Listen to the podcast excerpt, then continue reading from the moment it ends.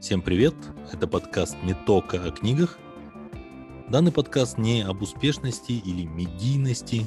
Здесь вы не найдете быстрых рецептов богатства или карьерного роста. Мы приглашаем интересных и вдумчивых гостей, потому что хотим понять, как работает их мышление, какие ценности ими движут. Если вы хотите расширить кругозор и приобрести мыслительные паттерны, которые помогут вам думать независимо и нестандартно, добро пожаловать. Итак, 25 выпуск подкаста «Не только о книгах». Прежде чем мы перейдем к записи разговора с сегодняшним гостем, небольшая прелюдия. Хайлайтом моего лета в этом году была поездка в Хаскелен, в университет Сулеймана Демиреля. Меня пригласили на беседу с молодыми педагогами. Я такие встречи стараюсь не пропускать.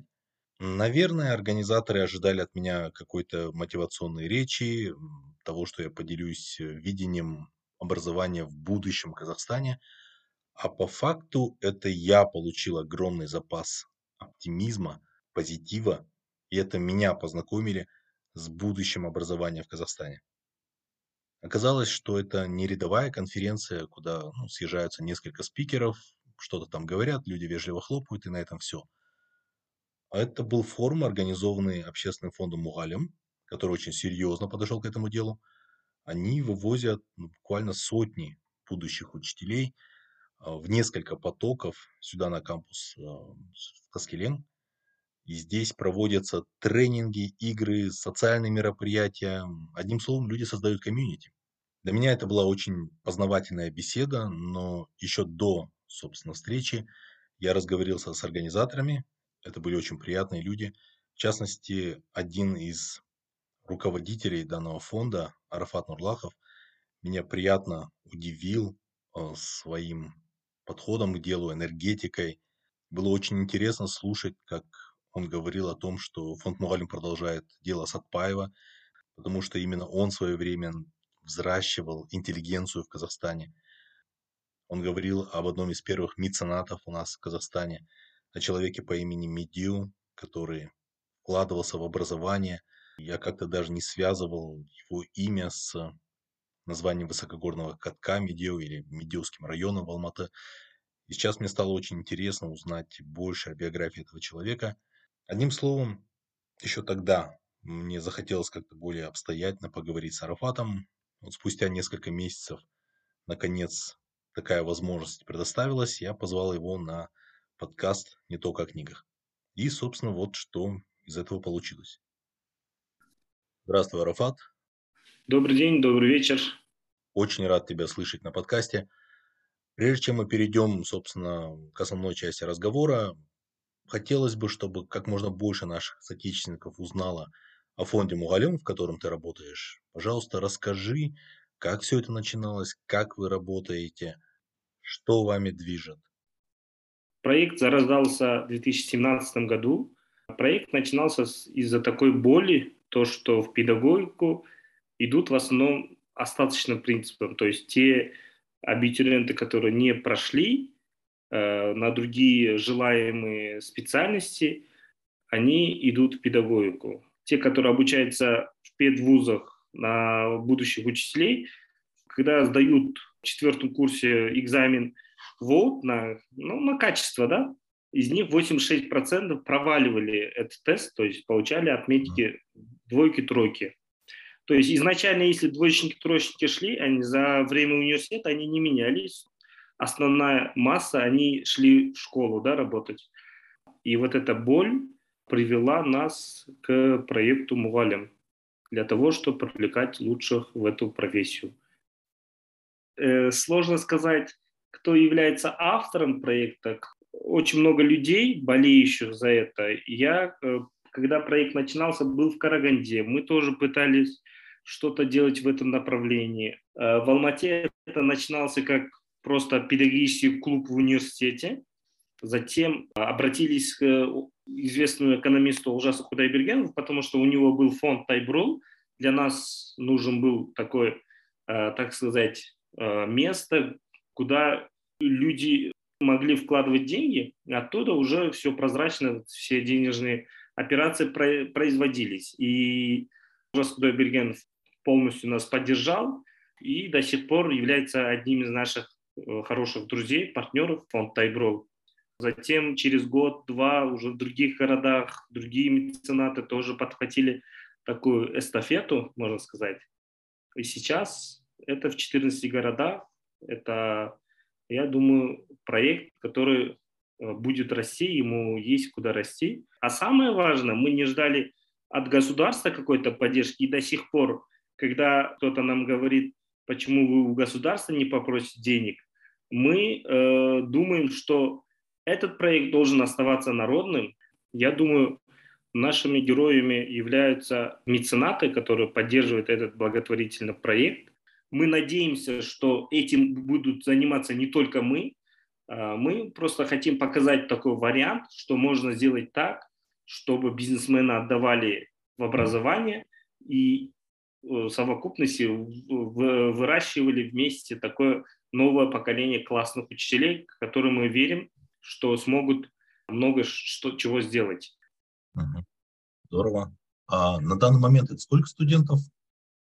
Около тысячи студентов э, обучается по этой программе в 14 городах. Э, ну, у нас логика такова, что в каждом городе группа бизнесменов, которые хотят поддержать ну, свой город, можно сказать, они открывают фонд, мы делимся э, учебной программой, и в зависимости от денежной поддержки в этом городе они устанавливают количество стипендиантов. Но ну, самые большие города – это Алмата, Астана, где около 150 стипендиантов.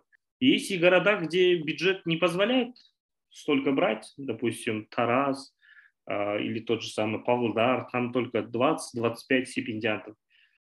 Ну, в таком ключе работает проект, пятый год. Рафат, я уточню для слушателей, вы выплачиваете дополнительные стипендии абитуриентам педагогических вузов, которых вы отобрали. Но это не только стипендии, вы еще и занимаетесь их обучением, да, дополнительным образованием. Расскажи немножко об этом. Да, они в совокупности получают образовательные услуги э, на 600 тысяч э, в год. Э, в, стоимость этих услуг входит организация курсов английского языка.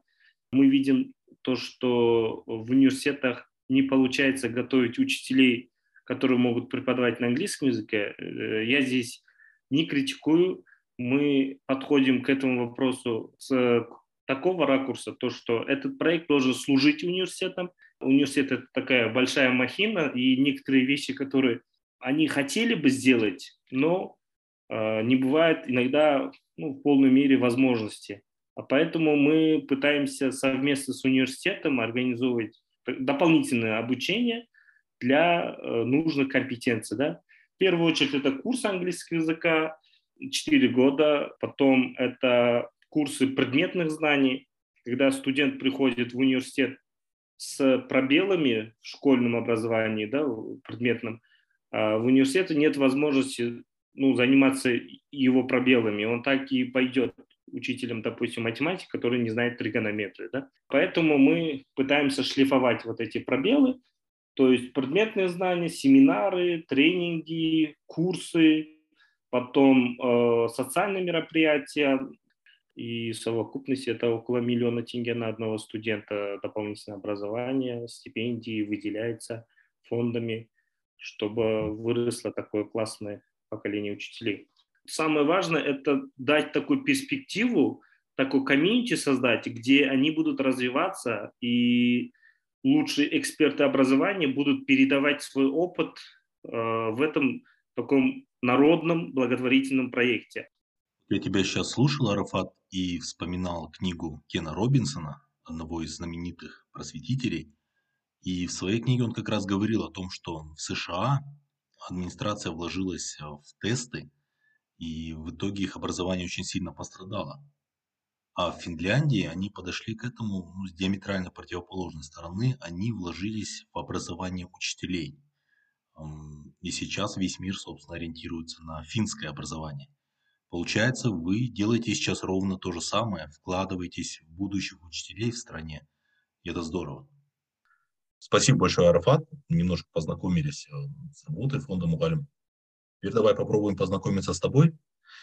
У нас в подкасте это происходит через книги. Сейчас буду задавать рандомные буквально вопросы и попробуем оттуда такой твой а, книжный портрет построить, да? Первый вопрос. А, какая книга у тебя первой вспоминается из того, что ты прочел в детстве, в юности? Я могу сразу ответить, это, это Гарри Поттер.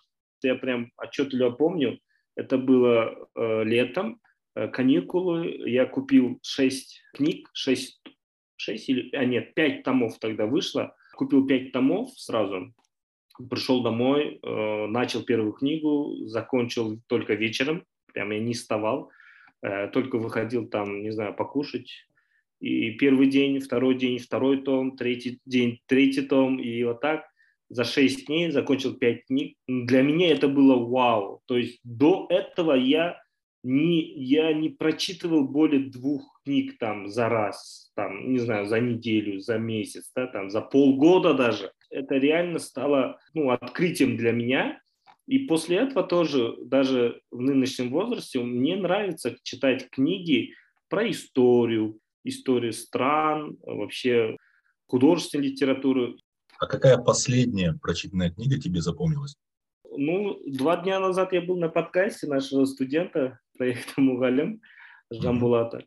И тогда э, я опять прочел шкалату, потому что он мне сказал, э, вам надо будет выбрать книгу одну. И опять вот все эти эмоции, которые э, взял при первом прочтении, они повторились. Первое прочтение было у меня в самолете шкалаты. Это не такое, то, что я у вас гость в подкасте, я именно говорю про шкалату, как будто это запланировано. Нет, реально это последняя книга, которую я читал. И когда первый раз тоже читал, я за один рейс прочитал за три часа. Честно скажу, я и плакал, и смеялся, когда читал эту книгу, потому что очень много э, схожих персонажей было. До этого я, ну, предыдущая книга, это была э, Why Nations Fail, да? Э, ну, я прочитал на казахском, потому что вот издание Мазмундама издает вот книги, такие топовые на казахском, и на казахском это неге мемлекеттер даммай қалды. Мне было интересно прочитать на казахском, но как оценить перевод. Классно переводит, ребята, классно то, что такие книги у нас есть и на казахском. Отлично. Ну, какой-то вот у нас образ сформировался. Ну и дальше у нас э, будет такой винегрет вопросов. Прежде всего, вот мне интересно, я вот тоже, когда думал о подкасте, а, вспоминал поездку в Каскерен, да, знакомство с молодыми учителями. Вообще, за это лето в моем информационном поле, получается, появилось очень много учителей, многие из них из нового поколения, кто-то из а, проекта Мугалим, соответственно. Я замечаю, что ну, вот есть такое качественное отличие да, вот нового поколения, новой поросли.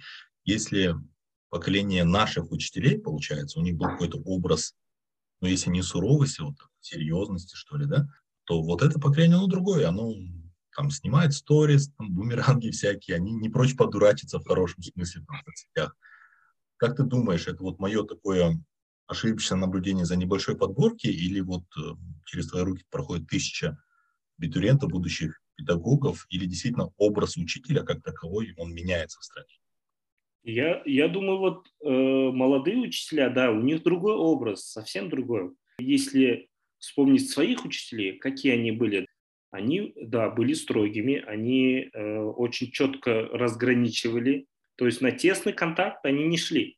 Ну, свое наблюдение тоже могу сказать.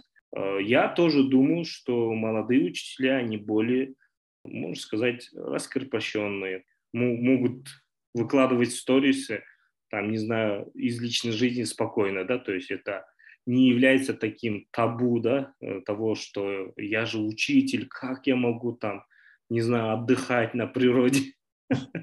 Но ты же человек все равно. И когда я учился в школе, в старших классах, у меня были такие учителя, и они повлияли на то, чтобы э, я захотел стать учителем. Потому что именно ну, такие открытые люди, они показывают жизнь учителя более интересной, потому что она реально интересная. А когда ты строишь из себя такого строгого учителя, ну, я не знаю, захотят ли быть школьники таким учителем, да, вообще захотят ли поступить на педагогический.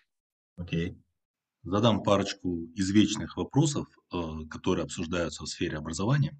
В книге того же Кена Робинсона есть такая байка. Пол Маккартни и Джордж Харрисон обучались у одного учителя музыки, и Маккартни позже вспоминает, что они закончили школу, даже не подозревая, что у них есть какой-то музыкальный талант. То есть э, к музыке, к творчеству они пришли уже позже, окольными путями. Соответственно, вопрос к тебе. Как ты думаешь, как нам помочь детям обнаружить свой талант? Раскрыть талант э, иногда на, даже на ребенка посмотришь, некоторые качества, некоторые черты характера, возможно, их можно отчетливо увидеть. Пусть даже в очень маленьком возрасте э, он может уже проявлять такие лидерские качества или играется там определенными игрушками или в определенные игры. Я человек более, наверное, экстраверт. Э, мне не нравится работать с деталями, там, не знаю, и вряд ли, я думаю, из меня вышел бы хороший инженер. И я думаю, это уже проявлялось в моем детстве. Если смотреть на детей, можно видеть не то, что с кем он станет, а вот какой деятельность ему будет комфортно. Вот это можно видеть. А потом вопрос того, что как развить талант. Я думаю, как родители, как учителя, мы должны делать максимально комфортные условия, чтобы он мог развиваться. То есть, если это родитель, он не должен его загонять, он должен побольше с ним беседовать. Если он проявляет некоторые интересы, открывать ему, ему дорогу. Э, не то, что он там захотел игрушку новую, там, купи мне компьютер, и мы завалили его, да, а то, что видишь, что, допустим, ему интересно делать монтаж, не знаю, фотографировать, там, не знаю, рисовать, и надо вкладываться в него, потому что не знаешь именно что может ну, стрельнуть. Помню кейсы, когда ко мне приходил ученик в 2011 году, это было первый мой выпуск, он такой приходит, говорит, ну, ага, я хочу, этот, э, Павлодарском лицее я работал тогда, я хочу стать актером. Я говорю, окей, Дукат, его Дукат звали. А, давай посмотрим, что такое актер, чем он занимается. Анализируем, смотрим. Важно, чтобы он познал это, а, попробовал. Потом он попробовал, что-то говорит, не, не хочу я быть актером. А, почему? Потому что ну, постоянно надо идти по какому-то сценарию, да, то есть ему нравилось выступать. Я говорю, окей, а может ты станешь учителем? Ты каждый день будешь выступать. Э, каждый твой урок это будет выступление. И вот так он стал сейчас учителем математики, уже какой год работает. То же самое, вот у меня есть племянница. Она поступила на первый курс, поступила по гранту, но мы вы, выявили, ну это было видно по ее интересам, из нее выйдет классный дизайнер, потому что ей это нравится, она может прям часами это, этим заниматься, и вот, вот это классно, когда ты находишь ну, свое дело, от которого ты, ты кайфуешь. То есть это уже не профессия, это любимый вид деятельности. То есть очень важно, когда ты можешь найти вот это. А для этого условия нужны, поиск себя. Кто-то находит это в 16-17 лет при поступлении в ВУЗ, кто-то может найти себя там, не знаю, 30-40 лет. Важно найти свое дело, а для этого надо учиться, развиваться. Я, я думаю, вот так приходит к своему э, любимому делу. Вот сопутствующий вопрос. Вот у вас тысяча студентов, но вы же как-то отбираете этих абитуриентов, да? По какому принципу? Ну, э, как отбирают в университете? Отбирают по единому национальному тестированию, да? Uh-huh. Э, а у нас один, э, один из показателей только является его балл на ЕНТ, а основные показатели мы э, за 11 класс с ними работаем, э, ведем профориентационную деятельность, ездим к ним, зовем их в свои города, в свои коворкинги. И, а если конкретно с процессом, ну, у нас есть определенный рубрикатор, по которому мы пытаемся ну, честно оценить, это рекомендательное письмо, это мотивационное письмо, это результат ЕНТ, это корешок при выборе специальности. Вы, возможно, спросите, что это, э, возможно, подзабыли, когда подают на государственный грант, uh-huh. выбираешь четыре специальности. Если у тебя хватает баллов, ты идешь на первое, если не хватает баллов, на второе, и вот так если на все четыре не хватает, ты не поступаешь на грант. Для нас важно, чтобы эти ребята, будущие учителя, они осознанно выбрали профессию учителя. Не из-за того, что там он первое написал IT, второе там, не знаю, инженер, и ты не смог поступить на это, и потом идешь, идешь в педагогику. А нам важно, чтобы он или первым, или вторым написал педагогику. Mm-hmm. А, ну, в конце совокупности всех этих результатов – мы зовем их в августе, это третий этап, на собеседование. То есть уже обязательно собеседование у нас проходит офлайн. Он и так в августе приезжает в свой город, в университет, чтобы подать документы, да, зачислиться в универ. И в этот момент э, комиссия из минимум из пяти человек выслушивает его, собеседование идет такое, и потом выносит решение. Очень ну, крутой лайфхак. Вот, собственно, вопрос был о том, как вы выявляете талант педагога. Вот момент с корешком, когда, ну, собственно, это человек, который хочет изначально быть педагогом, является основным, одним из основных критериев, это, это круто. Ну, второй вопрос из тех самых извечных. Буллинг. Что нам делать с буллингом в стране? Тем более он сейчас тоже эволюционировал. Это может быть не только физический, но и кибербуллинг. Если ученик раньше мог спрятаться хотя бы дома, то сейчас его могут достать уже и в киберпространстве. Что нам сделать, чтобы оградить детей от этого? Ну, минимально мы в рамках своего проекта, в первую очередь, мы должны сделать так, чтобы сами учителя не были с болячками. Если они когда-то были жертвами травли, да, они могут потенциально стать уже людьми, которые будут делать буллинг, ну, скорее всего, на своих учениках, да.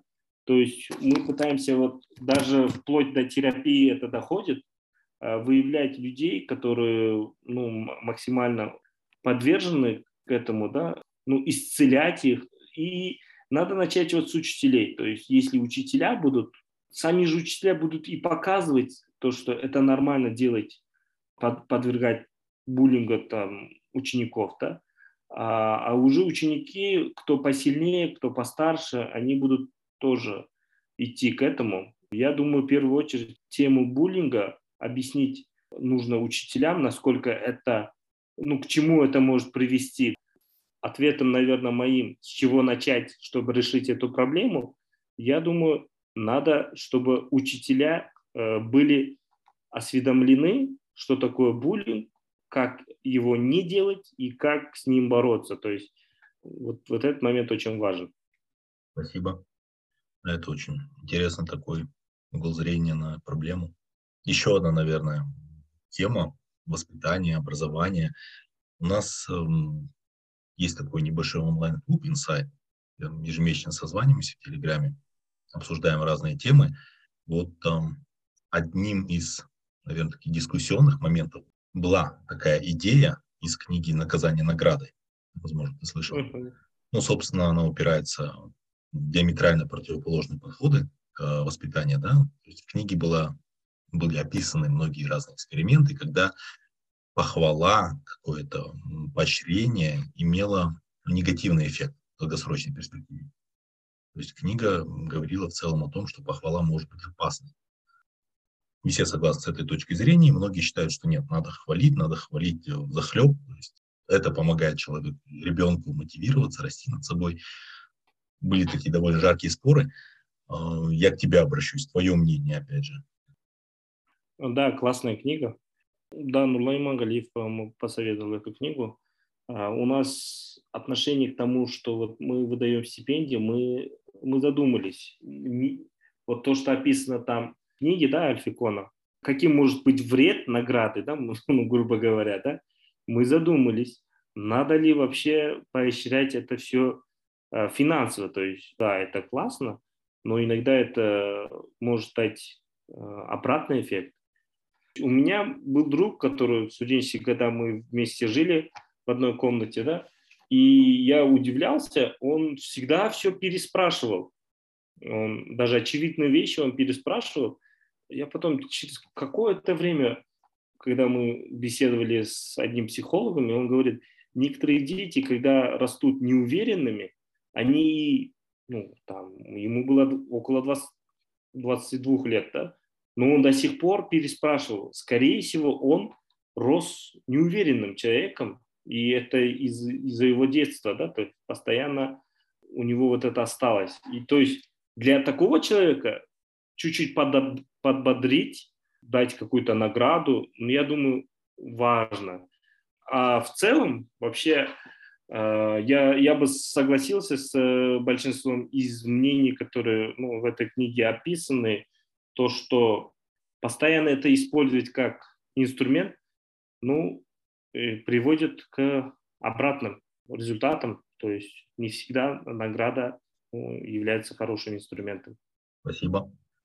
Давай с тобой немного пофилософствуем, поговорим о феномене информации. Есть такое распространенное выражение «мы то, что мы едим». Ну и по аналогии, соответственно, многие согласны с тем, что мы то, какую информацию мы потребляем. Ну, сложно спорить с тем, что книги, которые мы читаем, фильмы, которые мы смотрим, сильно на нас влияют. Вопрос лишь в том, насколько сильное влияние на нас оказывает информация. Ну, давно уже идет диспут о том, что всякие жестокие игры, фильмы влияют на подростков, но с другой стороны, в пику им приводятся разные исследования, где доказывается, что информация ну, практически не влияет на людей. К примеру, ну, к примеру, люди аргументируют это тем, что в США и в Канаде люди смотрят практически одни и те же телешоу, фильмы, информационное пространство у них одно, но при этом в Канаде намного менее агрессивные люди, гораздо меньше преступлений. Ну или другой, более чистый эксперимент, если так можно выразиться. Ученые рассмотрели, скажем так, изменения в социуме острова Святой Елены до и после того, как к ним подключили телевидение. Ну, понятно, что с подключением телевидения в их жизнь пошли более жестокие, кровавые какие-то фильмы и так далее. Но, тем не менее, уровень агрессивности населения острова никак не изменился. Ну, конечно, можно по-разному относиться к этим исследованиям, немножко быть скептиком, спрашивать, кто проплатил эти исследования и так далее. Но в любом случае, факт в том, что есть разные мнения. И мне интересно, как ты смотришь на данный вопрос, насколько опасной может быть информация, а, вообще считаешь ли ты ее опасной, если да, то насколько здесь уместно говорить о какой-то цензуре или ее отсутствии? Ну, я думаю, важно, чтобы у каждого человека была ну, своя сита, да. Если она отсутствует, ну, такой фильтр, да, он не умеет анализировать, он не, не может подойти к каждой информации с разных сторон, то есть он автоматически может, прочитав какую-то информацию, принять ее и поменять свое мировоззрение, но это очень опасно. Но если у человека уже сформулировано вот это сито, да, я не вижу никакой опасности для такого человека. У него э, четко в голове, в сознании есть, что правильно, что нет.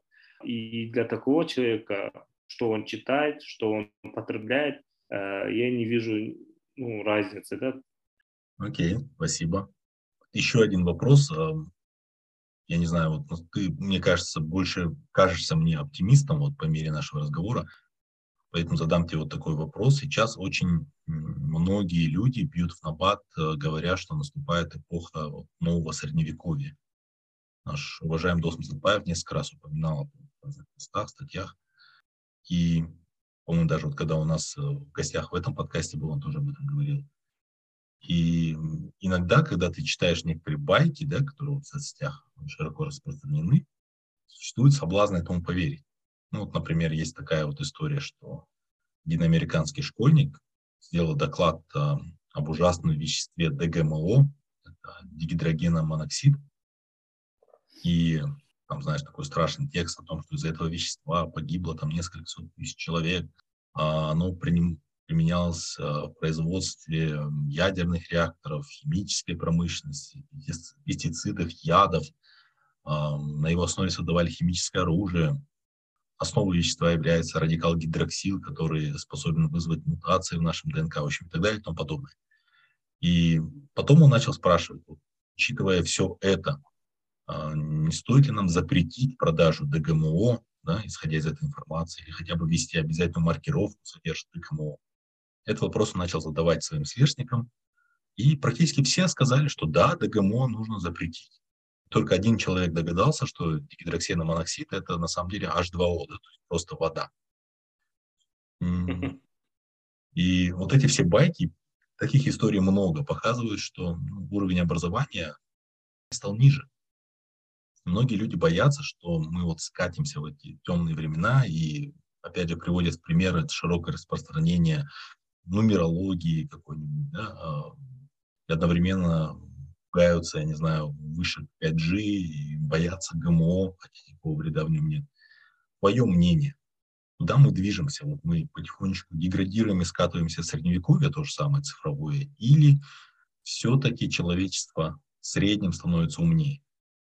Как вы заметили, я пытаюсь быть оптимистом, более, да, на, смотреть вещи с положительной стороны, с надеждой на лучшее.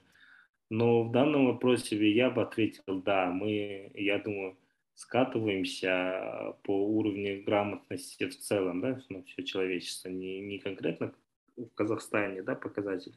А люди меньше читают, люди меньше анализируют, они больше уже сглатывают такую готовую пищу, да, и это атрофирует мышцы, да, определенные, которые э, должны были работать, они должны были анализировать, должны были искать э, правильно, ну, свое мнение, да, находить там. Э, и это приводит к тому, что очень легко манипулировать людьми. Я бы еще такую параллель бы отметил, в тех странах, где грамотность низкая, в тех странах у нас и войны, у нас и радикализм. То есть этими людьми легко манипулировать. Абая писал то, что вот в этом веке у нас три больших проблем. Это бедность, это невежество и это у нас, э, ну, Аллахуздок, это как правильно будет, то, что мы не можем прийти к единому э, компромиссу, да, это топ-3 проблем 20 века, он говорил, но 21 веке они до сих пор актуальны. То есть именно здесь вот білімсіздік, то, что э, люди э, меньше читают, люди меньше анализируют, к сожалению, она остается такой большой проблемой. Окей, okay, спасибо. Напоследок хочу тебя попросить, у нас есть традиция, мы собираем рекомендации наших гостей о книгах, сериалах, фильмах, подкастах – желательно, но не обязательно. Позитивное, жизнеутверждающее. Ну, в принципе, э, это так, пожелание, а в целом все, что ты считаешь, может быть полезным. Э, ұстазы про Ахмета Байтурсунова, mm. потом Мағжан Жумабаева. Э, серия таких сериалов, да, режиссера, как, как его фамилия, Мурат Ещам, по-моему. На Ютубе оно вышло уже, про наших казахской интеллигенции в начале 20 века, для меня эта тема очень близка, э, потому что э, фактически в нашем проекте мы пытаемся сделать ну, то, что они сделали сто лет назад. Для меня было интересно смотреть на историю этих персонажей, кто они были, за что они жили. Э, много интересного можно увидеть в этом. Спасибо, Арафат. Было очень приятно с тобой побеседовать. Удачи тебе в проекте, всей вашей организации, вы делаете великое дело. Надеюсь, еще не раз увидимся, поговорим. Большое спасибо. Вам спасибо. До встречи. К сожалению, не весь наш разговор вошел в подкаст. Эм, какие-то части были личными, какие-то части пострадали из-за качества казахского народного интернета. Но вот, вот этот вот отрезок я не мог не включить, потому что записывали мы подкаст до начала чемпионата мира по футболу. Все это время у меня никак не находилось время на монтаж. Вот в преддверии финала чемпионата мира я уже понял, что нужно выпустить этот эпизод, потому что, ну, послушайте сами. Давай немножко отвлечемся. На днях начнется чемпионат мира по футболу. Будешь смотреть, болеть? Да, обязательно. Мой первый чемпионат мира был в 2002 году, ну, который я таком осознанно смотрел. И в 2002 году я написал прогноз, и тогда из четырех э, полуфиналистов три я угадал. Э, болеть за кого я буду, э, ну, надо подумать. Наверное, вот игра сборной Франции сейчас импонирует. Они одни из фаворитов, да. Я долгое время болел за Барселону.